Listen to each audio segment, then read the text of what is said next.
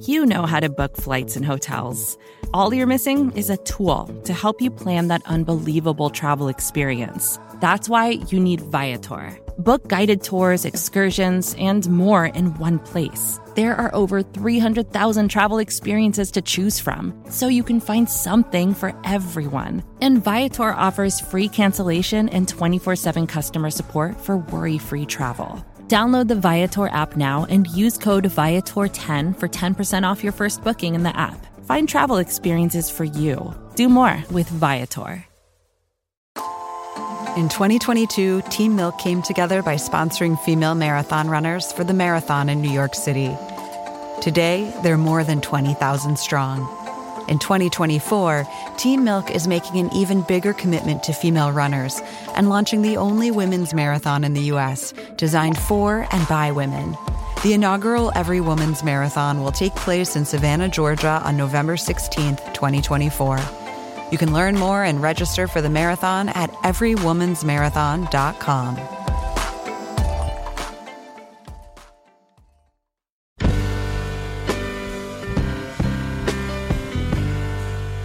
Hey, welcome to the Longform Podcast. I'm Aaron Lammer, flying today as a duo rather than a trio with Max Linsky because We got some news. we have news. Evan is a father.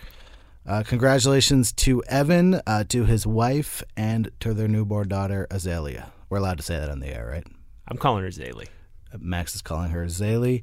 Uh, congratulations to them all. Hopefully, they are listening at home or at the hospital.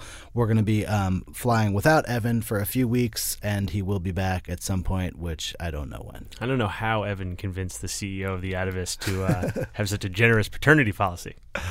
Uh, this week on the show, actually, is a Atavist author, uh, James Verini, who won the National Magazine Award for his story Love and Ruin this year. It's a good week for Evan to not be here. Yes. because we could really uh, have embarrassed him talking about how yes, great he that story was. He does not like when we talk about uh, his uh, awards show run. Um, but uh, James is really interesting. Uh, his writing's great. You can read that story online now.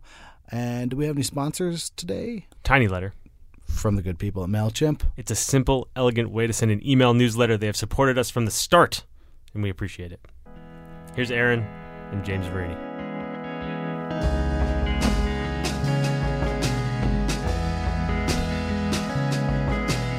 Welcome, James Verini. Thank you for having me. We kind of put this one together uh, last second because I heard you were in town from Nairobi. What uh, what what brought you here? I had to receive the Polk Award. I guess I didn't have to. Congratulations! Thank you. that was a douchey way to begin. Um, I uh, I wanted to receive the Polk Award, and I was closing um, a New Yorker piece that just ran last week about about uh, pirates, Somali pirates. Somali piracy. Yeah. Yeah. Is it strange uh, for you, like you know, filing for places like the New Yorker and living uh, in in Africa? Do you like? Do you have contact with the mother base? Does it put you in a different place as a reporter when you're not like in New York? Well, on, on this assignment, um, the the pirates one, it actually wasn't an assignment. I didn't know if it was going to be a good story until I talked to the crew members, and in order to do that, I had to go to Asia where they live to talk to them. Their English was was decent, but not good enough to interview them, you know, over the phone or on Skype. So I didn't know who this story was going to be for. And then I went to India and Bangladesh and Sri Lanka and interviewed uh, the crew members, um, these guys who were in captivity in Somalia for three and a half years, and realized, wow, this is actually a really good story. Did all the reporting and then pitched it to uh, to my editor at the New Yorker, Andrew Marantz. Um, but usually I don't like to do that, you know, like most reporters don't, because you gotta you gotta fund. Yeah, I was gonna say Yeah. like so. Let I mean I'm, I want to talk about the story, but let let's talk about the economics of it before we even talk about what it's about. So like, what kind of an expenditure is that for you to take a story on um, of that complexity without knowing someone's gonna pick up the tab? At first, not bad, because the way I found out about it was from a guy in Nairobi.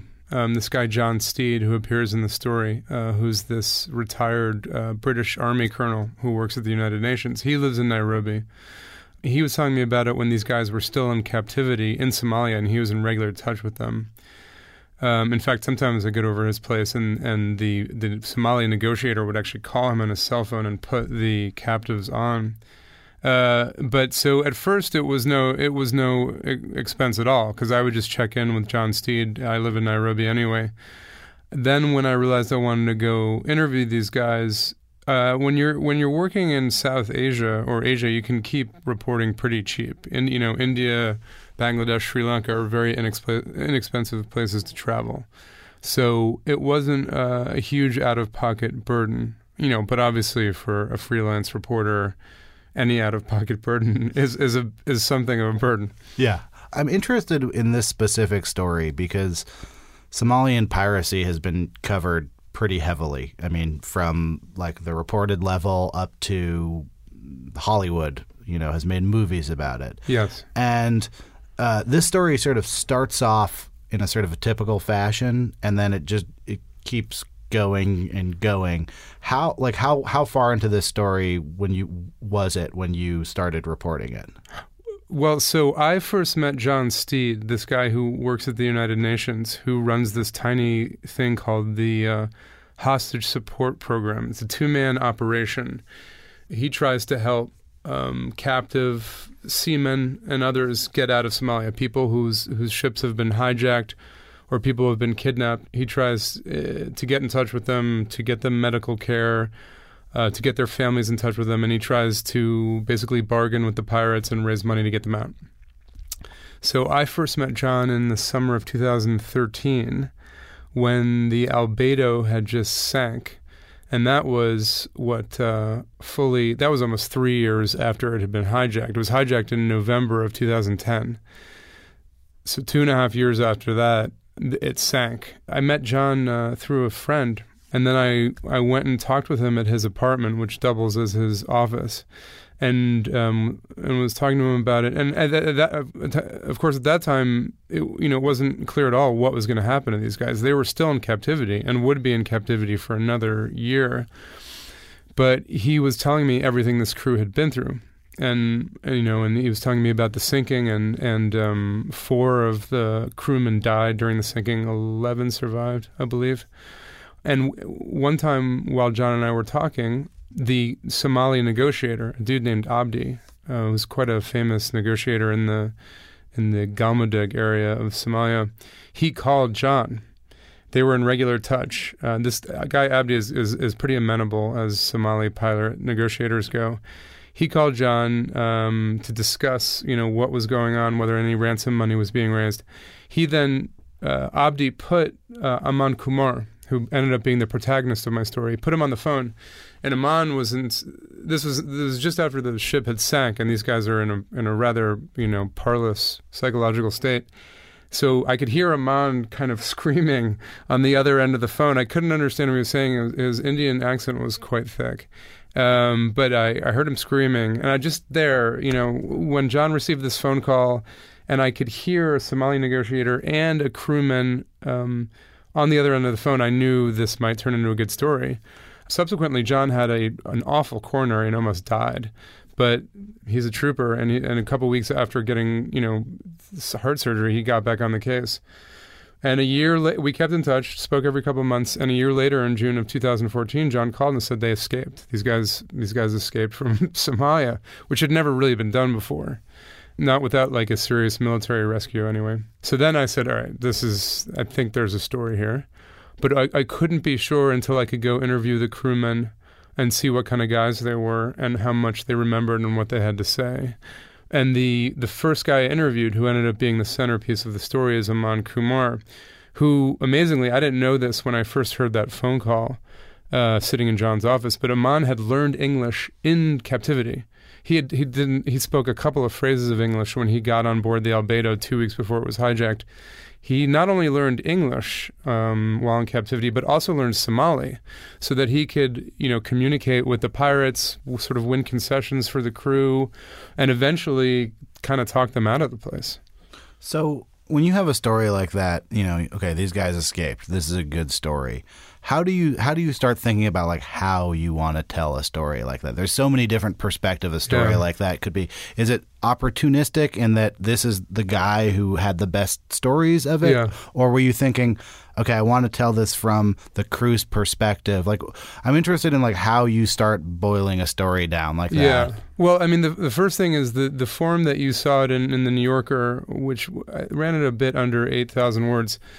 A lot of the credit for how tight and fast paced that was is due to Andrew Marantz, my editor, who's who's awesome, who's amazing. And he saw I filed 15,000 words, and he saw an 8,000 word story in it. Um, What what were a lot of just because I'm curious and just Yeah. read the story? Like, what were the other seven thousand words all about? I, in in retrospect, needless digressions. But at the time, when you're doing a story and you're so in love with these characters, you think everything is important. Right. You you lose perspective. There was a long, long. Uh, I won't call it a digression. Let's call it a subplot about um, the wife, the Pakistani wife of the captain, and all everything she she went through to get the Pakistani crew members released, including uh, sort of brilliantly deceiving the owner of the ship, who was a a, a morally um, uh, questionable guy. There were any number of things, but anyway, Andrew Andrew saw the shorter, better story in it. Is this something that sort of evolved for you as a writer? Like when you when you start like looking at a story now, Yeah. you know, b- once you've got your research, do you just write out and and when you're kind of done telling the story, that's how long it is? Are you Yeah. sort of are you? I'm I'm interested in how much you're thinking about Right. the container that fits around a story like I this. think my guess would be that I'm fairly typical. I I start thinking about how the story will look as soon as um, I start interviewing the subjects of the story. So as soon as I arrived in Jawali in India and started interviewing Aman about his experience, which he recounted in, in a very um, an amazingly well remembered, you know, chronological fashion. I started structuring the story. This this this story is, I mean, it's obvious. It's it's it's linear. You know, it's a chronological narrative. Um, I also like scenes, scenes that I actually get to witness. I think I saw you reading that slate, the uh, Yeah. the piece about the the uh, Uh, Central African Republic. Exactly. So that was, you know, with that, I got to um, witness these amazing scenes in Central African Republic, these scenes of violence. This And is a story that you did for uh, Slate, Slate. um, Yeah. about conflicts between well conflicts between just about everyone in the Central African Republic. Well, it was it was specifically about two brothers who had been split apart by the Civil War. One had joined one faction of the Civil War, and the other had joined the other. And I got to sto- tell the story of these two brothers. It was nice. You just got two central characters. Right. They'd sort of defy the st- the typical protagonist antagonist thing. You know, they're they're both antagonists. They're both protagonists. They love one another, but they hate one another. They are fighting against one another, but they're brothers. Um, so I got to structure it around these scenes that I witnessed that are very short scenes, and then put the brothers around that. So that was not very nice. With the with the pirate story, I didn't do that. I had three and a half years worth of really good material, yeah. and had to find a way to compress it, which which is where a great editor comes in. You know, uh, what a great editor should be doing is is compressing things, um, and finding out how to cut out, you know, the boring parts, essentially. Um, although, in the case of this pirate story, what I, I wanted to try to convey to the reader, at least a little bit in the middle, was this sense of hopelessness and sh- just sheer boredom. Well, there's a point in the middle where you're like. They that this was the like third anniversary of their captivity or something like that, and I was like, "What?" I thought Yeah. this was like they'd been there for like a month and a half. yeah, I mean, it's kind of like a, a jaw dropping idea that you're sort of hearing the, the nature of their sort of day to day life, and you're and you you think of, of a kidnapping being Yeah. in months, Yeah. not in, in years. I want to go back actually to something you said about sort of how you um, approach these subjects Mm-hmm. and, and and the knowledge you get from them. So when you're dealing with subjects.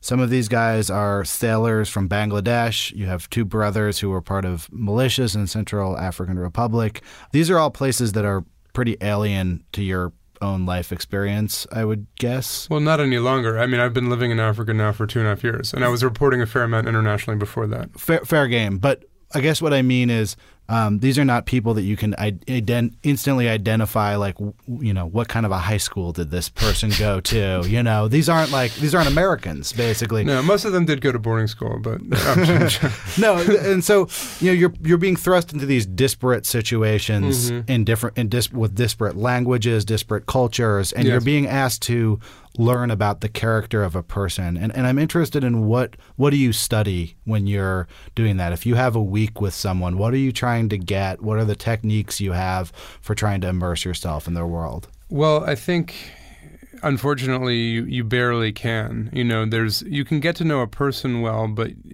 only so well until you get to know their culture, as you suggest, and their family. And you can't do that in a week or a month or or even a year. I've lived in Kenya now for two and a half years, and I wouldn't presume to say that I know Kenyan culture Right. um, at all. And I, I think this is a shortcoming. You know, this is an, a this is a necessary shortcoming of journalism. There's vastly more misunderstanding than there is understanding. Always, you know, there's with this story as with any other, and it doesn't matter how much time I spend in a place. If you know someone from Bangladesh reads about the Bangladeshi dude I wrote about, they would probably say that I didn't understand this guy at all. or the Somalian pirates would be like that is not what Oh well, Soma- I mean Somalia is a Somalia is a, a, uh really good example because it's such um, it is so alien to our experience. Somalia uh, is in many ways, you know, much more a, a, a 19th century country than it is a 20th century country, or hell, even much older than that. You know, it's, it's largely ruled by clans and subclans and sub-sub clans and their militias. Um, and it's a- brutal, brutal place, as you can gather from the way they treated these sailors. Journalists in Africa, including African journalists, often talk about the fact, and this is not exclusive to Africa, you hear this in other places too, Latin America, Asia, wherever there's conflict, they'll often say, you know, life matters less to these guys. Life matters less to Somalis. I don't know if it's okay for me to say that because I don't know any Somalis that well. I've been to Somalia, but not for very long. And um, but I, there there's certainly truth to that. That is probably the most alien and jarring thing about working in Africa and living in Africa, is um, life is much cheaper, much much cheaper, and more to the point, death is always very close to you. We're we're very removed from death here. We don't see much death and even and when someone dies here, you know, someone can die at 89 of of uh, in their sleep, and it's called a tragedy, and and you know, on a, an obituary page somewhere. But um, we're sort of removed from death and and the motivations behind violent death here. In Africa, um, I find that I'm often exposed to it, and I guess that's part of the reason that I wanted to live there. You know when you see something like that like wow the the price of life here is very different. And even within Africa you know the, I'm assuming that the price of life in Kenya is different than the prices of life in Somalia and the price of life in Central African Republic. How do you how do you dram- dramatize that into a story? Like how hmm. does that that kind of a feeling which isn't necessarily part of the research to any specific story but is the backdrop to many Yeah. of these stories like how do you communicate the sort of subtext of and this is taking place in this country in Africa to to a re- to an American reader? Yeah, that's a really good question. I don't know that you can necessarily. Um, I, you know, I try to relate these people's experiences, but I wouldn't flatter myself that I know what it feels like to be them. I don't. I can always leave Africa, and Yeah. I live, you know, in a an apartment building in Nairobi. I don't know what it feels like to be in constant danger of violent death or to be live in a country where you're not expected to live past the age of 45. I know that one reason that I wanted to move there and one reason that I that I want to write about conflict and terrorism and international crime is that I want to understand what it feels like and I would like the reader to understand try to understand what that feels like. I guess for the you know the same reasons that any writer goes to some far off place. You want to experience something different, something more to the point, something more extreme. You know, you want to see um, experience at its extremities and life at its extremities. I like to go to places and write about places where not only not only is death ever present, uh, especially violent death, but places where people have no options, where their governments do not care about them, or indeed have outright contempt for them, where neighbors don't argue about loud music or, you know, or like leaving a stroller in front of a, an apartment door, but they they argue about whether you're Christian or or Muslim or, or what or what tribe you're from, and that argument can end with a machete or with an AK-47, and indeed that argument can become a national argument and persist for years or decades.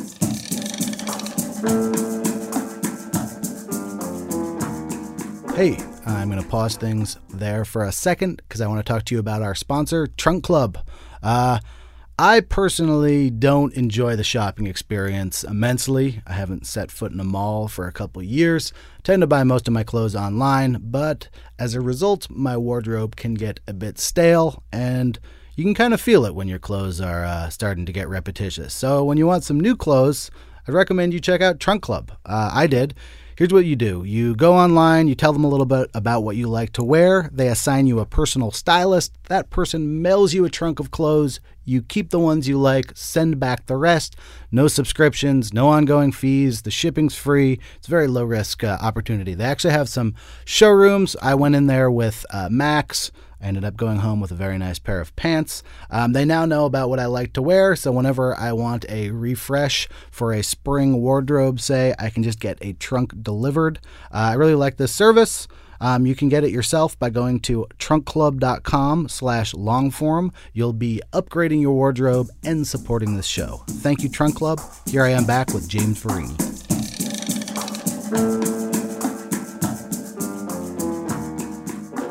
When you're talking to people and you're reading newspapers Yeah. and, and probably reading like I don't know think tank pieces and that kind of stuff. Right. Like, how do you how do you sort of weight those in your mind? Like, is a is a first person tells you something heavier than a New York Times story about Congo that you've read? I would always, uh, as a journalist, I think you always need to trust primary sources, for lack of a better term, first. Especially if you like to write scenes, as I do, and you're trying to cover something that's contemporary and topical. I wouldn't rely on an, on the New York Times or any other newspaper for my information. I want to get the information myself. But as any writer would tell you, working in a place where you don't speak the native language um, and working in places that don't have a, a very robust native um, tradition of journalism have different means of information sharing, which in Congo is basically rumor. You know, it's called um, what it's I forget the the funny French term for it. It's basically the radio of the the, radio of the street. You know, it's, it's rumor. It's what people tell one another. Um, a lot of people there are illiterate. They don't uh, mostly don't read newspapers. If they get news at all, it's from the radio. So the way information um, is developed and shared and embellished there is a lot different from here. You know, we rely. You and I um, have very specific ideas about what constitutes the truth in a story. Those ideas are not shared by much of the world. For a lot of the world, truth is a much more um, kind of emotional valuation. Although in Congo and everywhere else, I always trust the people I talk to first. I have to necessarily distrust a lot of what they say as well, or I have to sort of filter, try to filter out what I believe uh, is the truth. And this is the case everywhere I report uh, in sub-Saharan Africa, where um, where you, one often finds that um, storytelling and information mingle a lot. So, like recently, I was uh, reporting in, in the Nuba Mountains in Sudan, and I was speaking to a, uh commander with the uh, SPLA North, the rebel group there, and we were discussing a recent battle. I won't remember the numbers specifically, but you know, it, the battle had just taken place, and as per usual, his his guys had done remarkably well against a much larger force, the the Sudanese government force. And I said, uh, well, so, you know, how many guys are in your unit? And he's like, oh, you know, a hundred, give or take. And I said, well, how many how many enemy, enemy forces were you facing? Ten thousand. Ten thousand. I said, oh, wow, that's those are bad odds. So, how many of your guys died? He's like, you know, one or two. And I said, "Well, how many enemies did you kill?" He's like five thousand thirty-one. They always it's always a huge number, and they always know down to the precise five thousand thirty-one. Yeah. How do you know that? Well, I spoke to their mothers. so in Africa, you as in as in reporting anywhere else um, in the world, I think it's always best to uh, to trust the people you talk to um, and not newspapers and not news sources.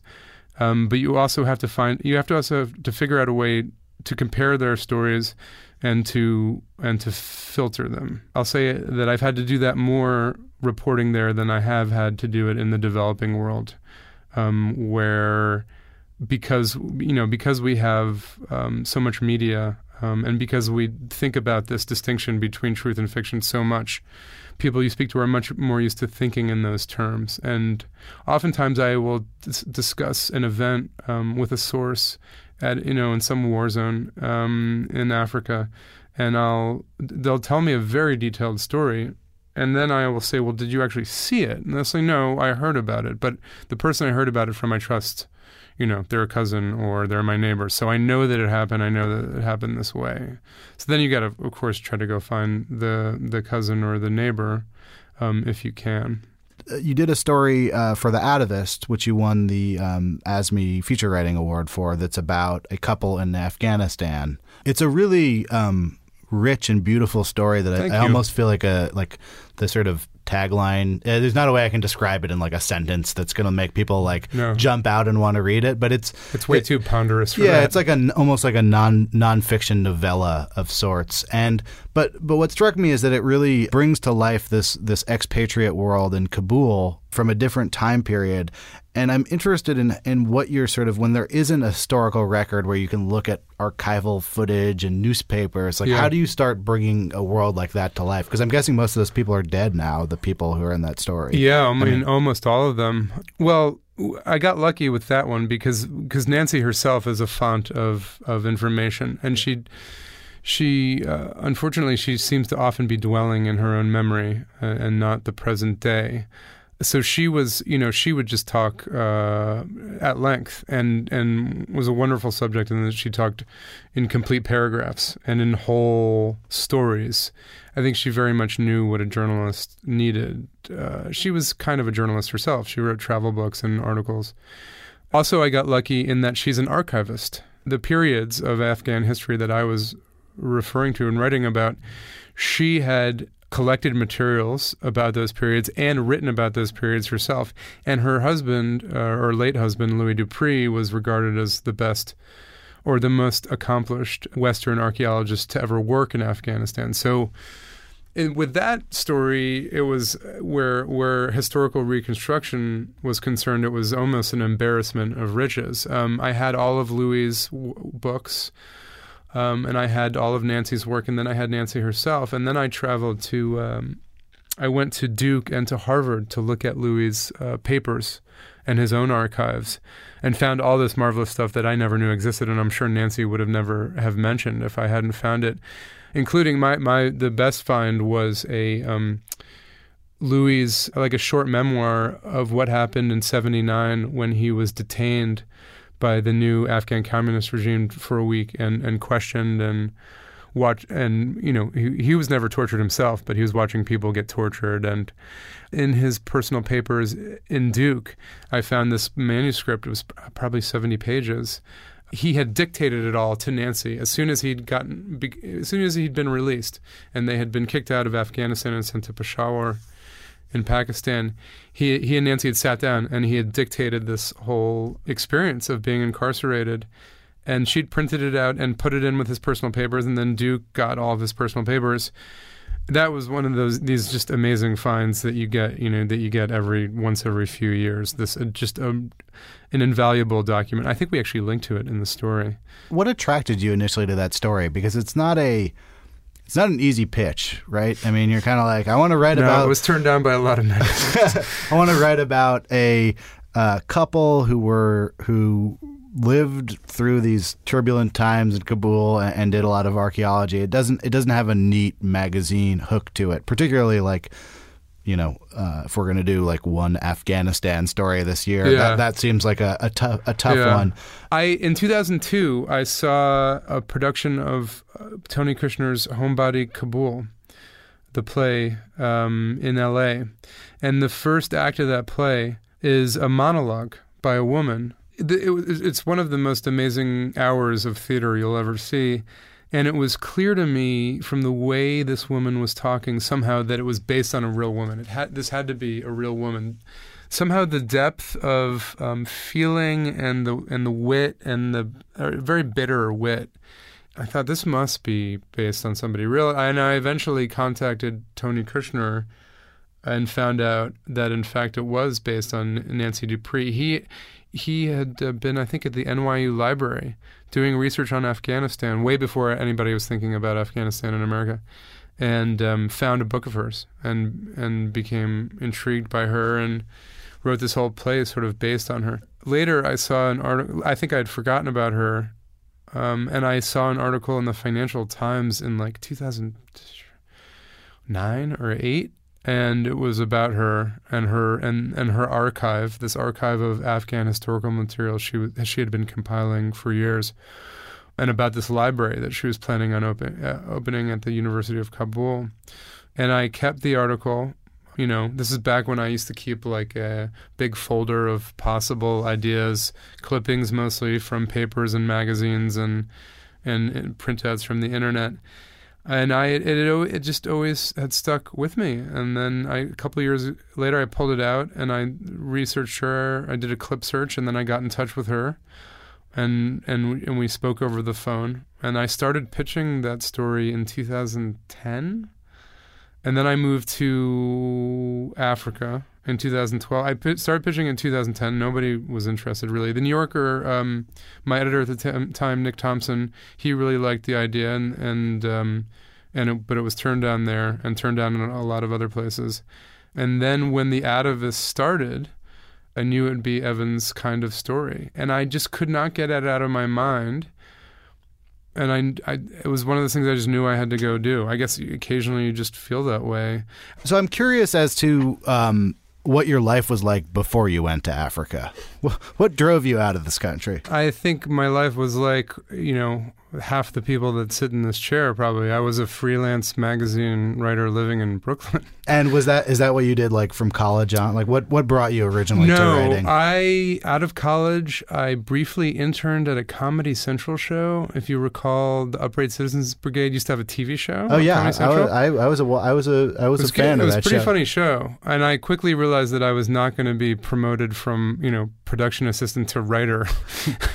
so I Was that your aspiration when you started the gig? I guess. I guess it was. I think I thought I wanted to write for television. I wanted I knew I wanted to write funny things.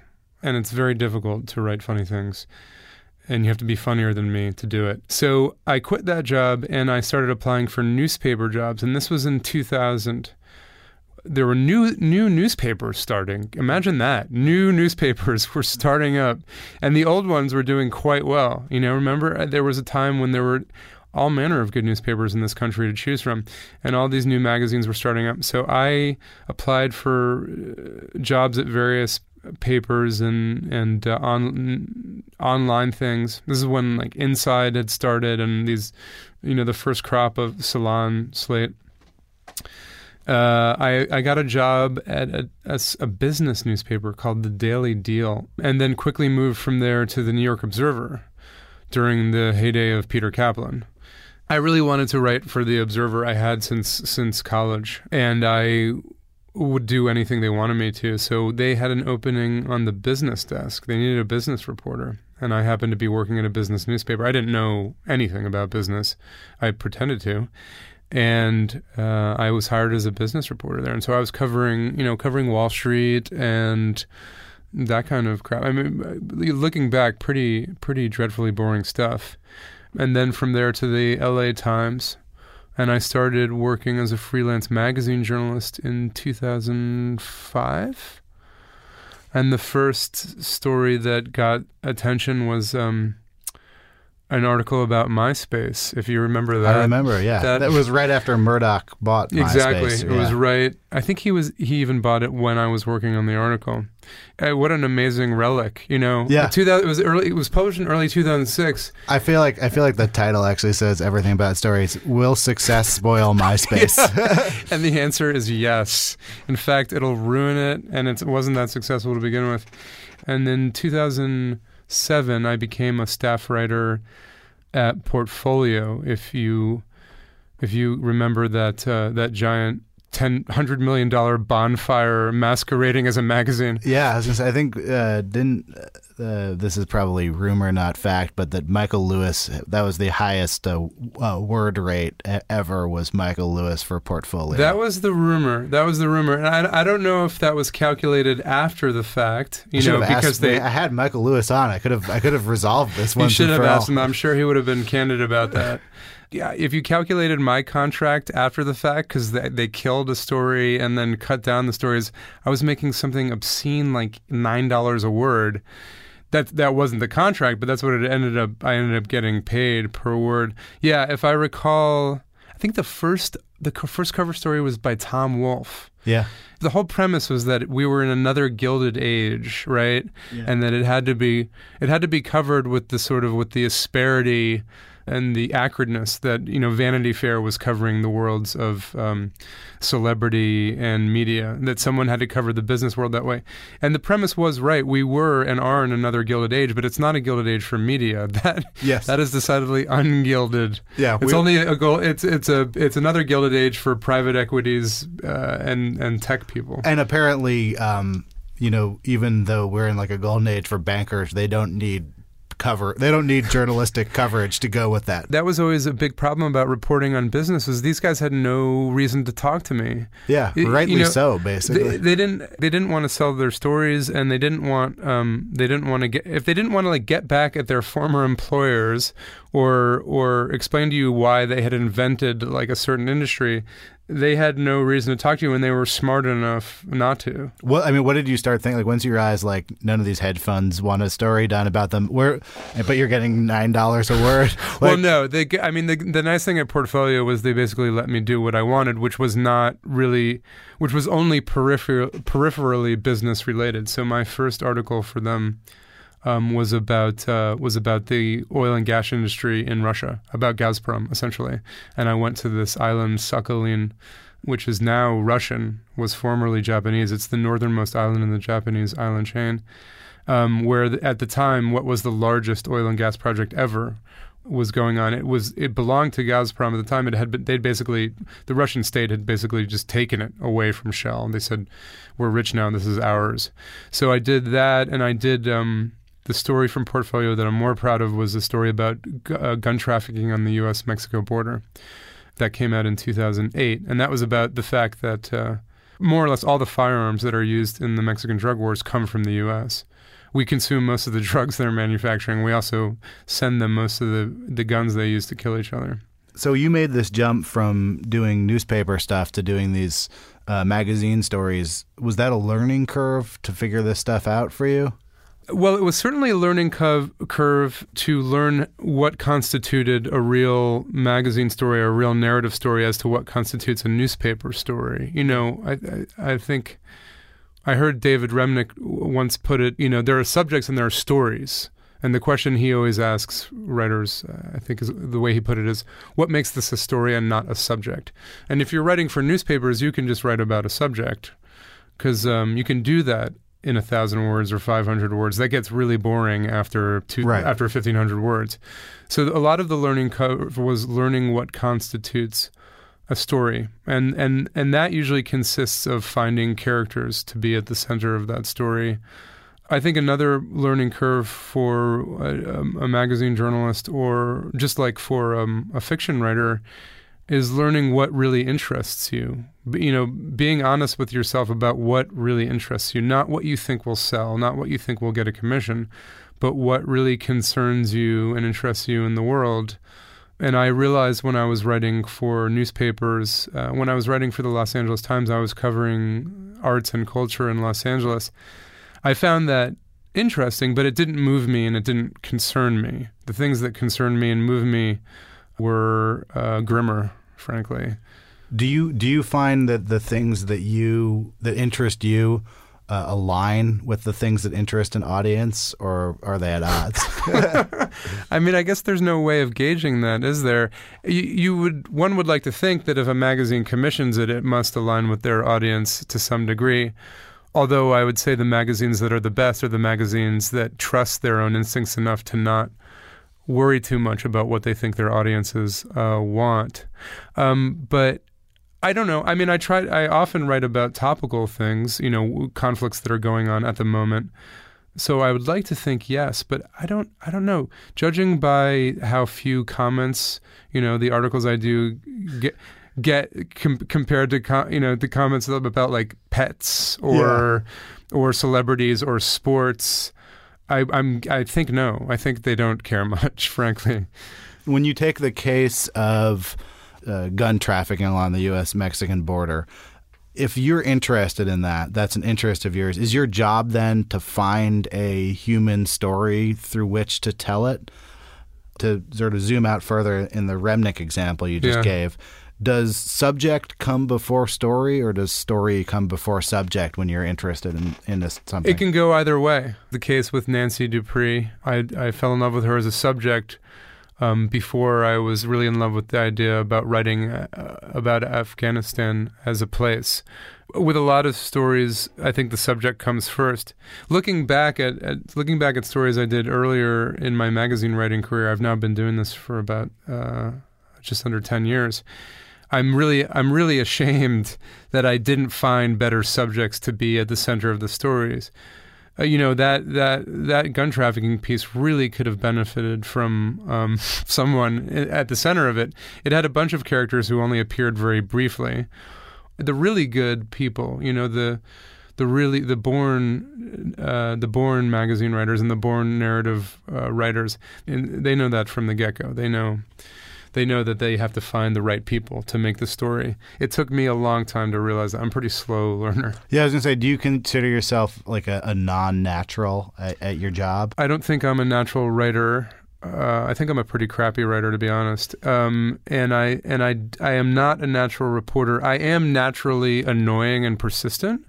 Um, so that I guess translates into good reporting, but it, it, it took a long time to figure out what constitutes thorough reporting. And and what not just thorough but um, going down the right alleyways. You know it took me a long time to figure out what kind of what kinds of people I should be seeking out to tell a certain story and what I should be asking them and how much time I should be spending with them. So, certain people are just born with that. You know I mean Luke Mogelson has written only a handful of stories and I would say he may be the best literary journalist of my generation from his first story. He just knew exactly what he was doing it's kind of insane. It took me a solid five years of magazine writing to figure to figure out what I should be doing. What was that learning process like? I mean, did you go back and look at your old stories and be like, "Fuck, I should have done this," or was it, yeah, like each each time sort of making the same mistakes? Each, each time you uh, each time you do it and you get a little bit better and you remember what you did wrong the time before. I think you also you, your interests uh, develop. So you find on a you find from one story to another that you just want to learn more. You you realize that on the previous story you didn't learn enough about that subject. You didn't learn as much as you wanted to, or you didn't spend enough time with that person. I think part of it is is just kind of growing up. You know, I, I think ideally uh, becoming an adult, you take life more seriously, um, and you take your experiences more seriously, and you want to get more out of your experiences. So I suppose, in a sense, becoming a better writer mimics um, maturing or becoming an adult. I think realizing, you know, uh, realizing that you're going to die and that you only have so many experiences left and that you really need to get the most out of them and really learn as much as you can about other people. I try to go back and read my stuff a lot to see what I did wrong uh, and to learn from it. And occasionally I'll print out old stories and mark them up. I, I usually cannot bear to read my old stories, even stuff that's published, you know, just last year. I often cannot. I, I feel like it's, you know, could have I could have done so much better. I missed this. I missed that. I should have asked this. Per, you know, this person should have been the center of this scene and not this person. Oftentimes, I just um, find myself hitting myself when I read my old stuff. Now you're living in Nairobi, do you feel more comfortable, you know, when you have to go fly two hours somewhere in Africa to do a story? Do you feel like you have a sort of a day to day understanding of what's happening in Africa built up that contributes to, to each story you write? Well, I don't think you really understand any story until you arrive in the place and uh-huh. speak to the people involved in it. Um, and even then, you know, um, I think the, my understanding of the places I write about is, is pretty minimal. You know, you the more you do it, and the, and certainly the more you live in these places, the more you come to know what to expect.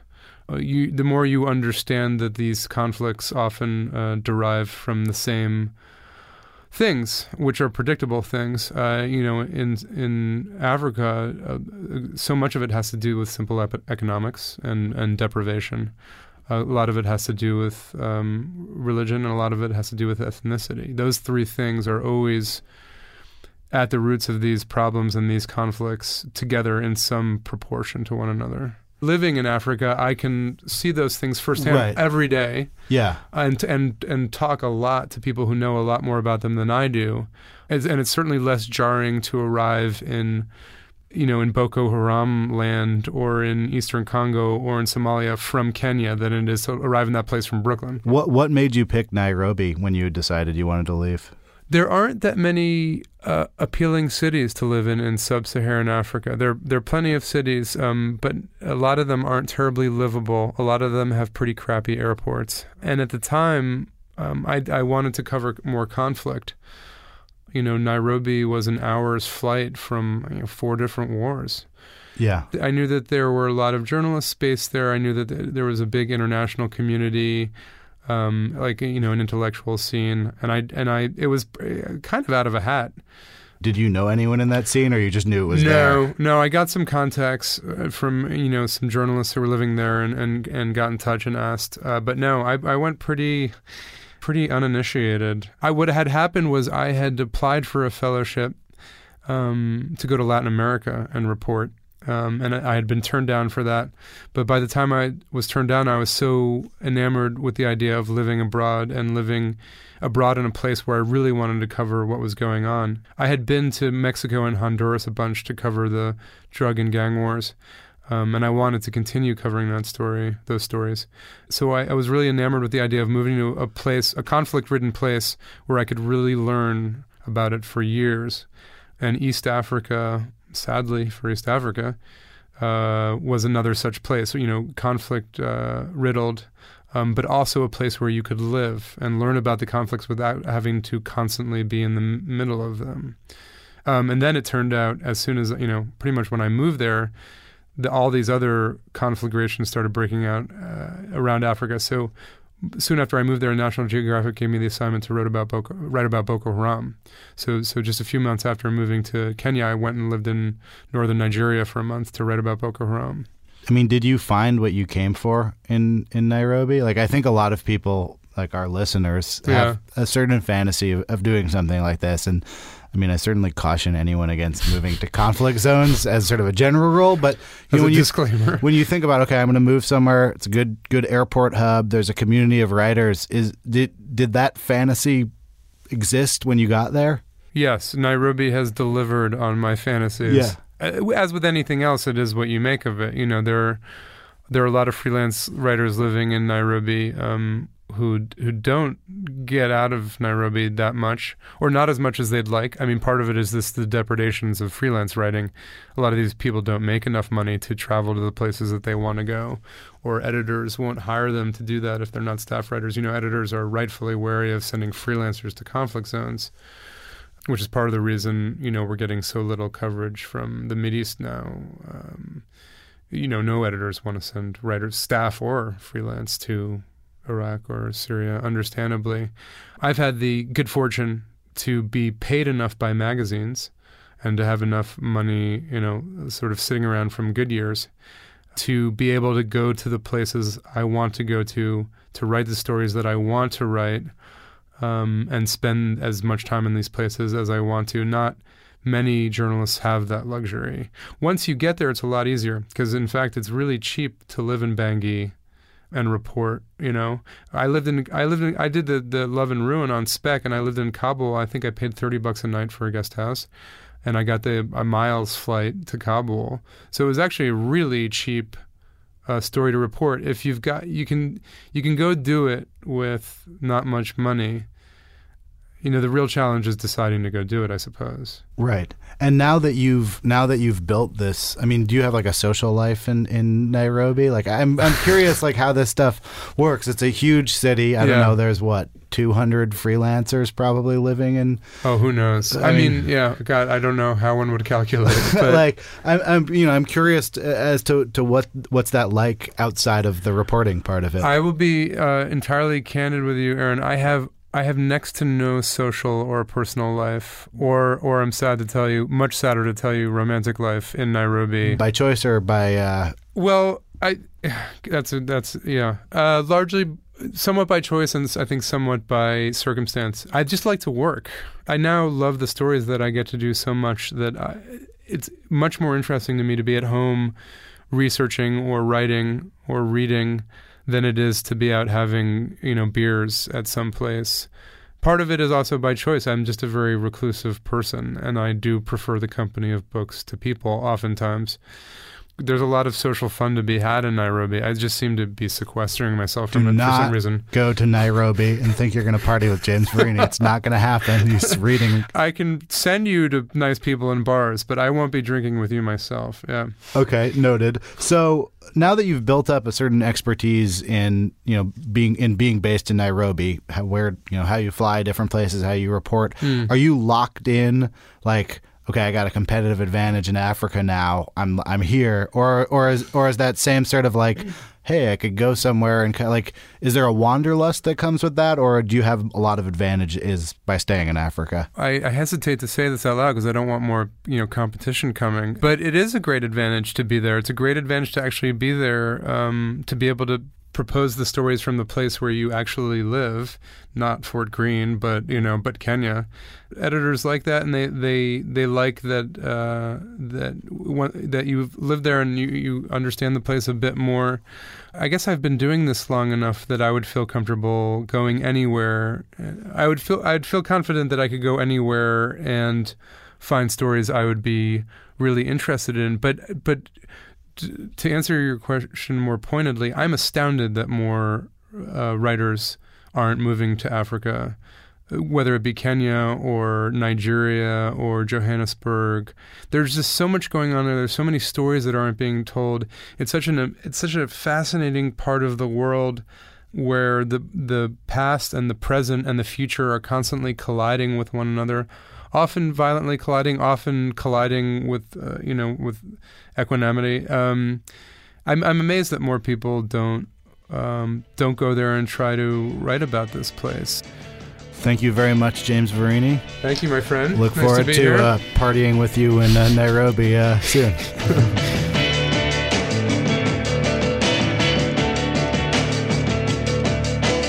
that was the long form podcast. Uh, thanks to James Verini for coming in on a rare trip uh, to New York from his home Nairobi. Uh, thanks to our editor, Jenna Weiss Berman, who really did quite a bit of work on this episode. Thank you, Jenna. Thanks to my co hosts, Max Linsky and Evan Ratliff. This show is produced by Longform and The Atavist. You can get all of the Atavist stories online. You can go to longform.org to see article recommendations from around the web. And if you enjoy them, maybe pick up our iOS app. It's totally free. We'll be back next week.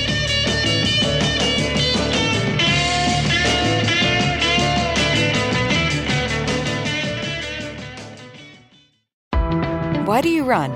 Why does anyone? I always thought that runners loved running, and that's not the case. Most runners hate running, but they choose to do it.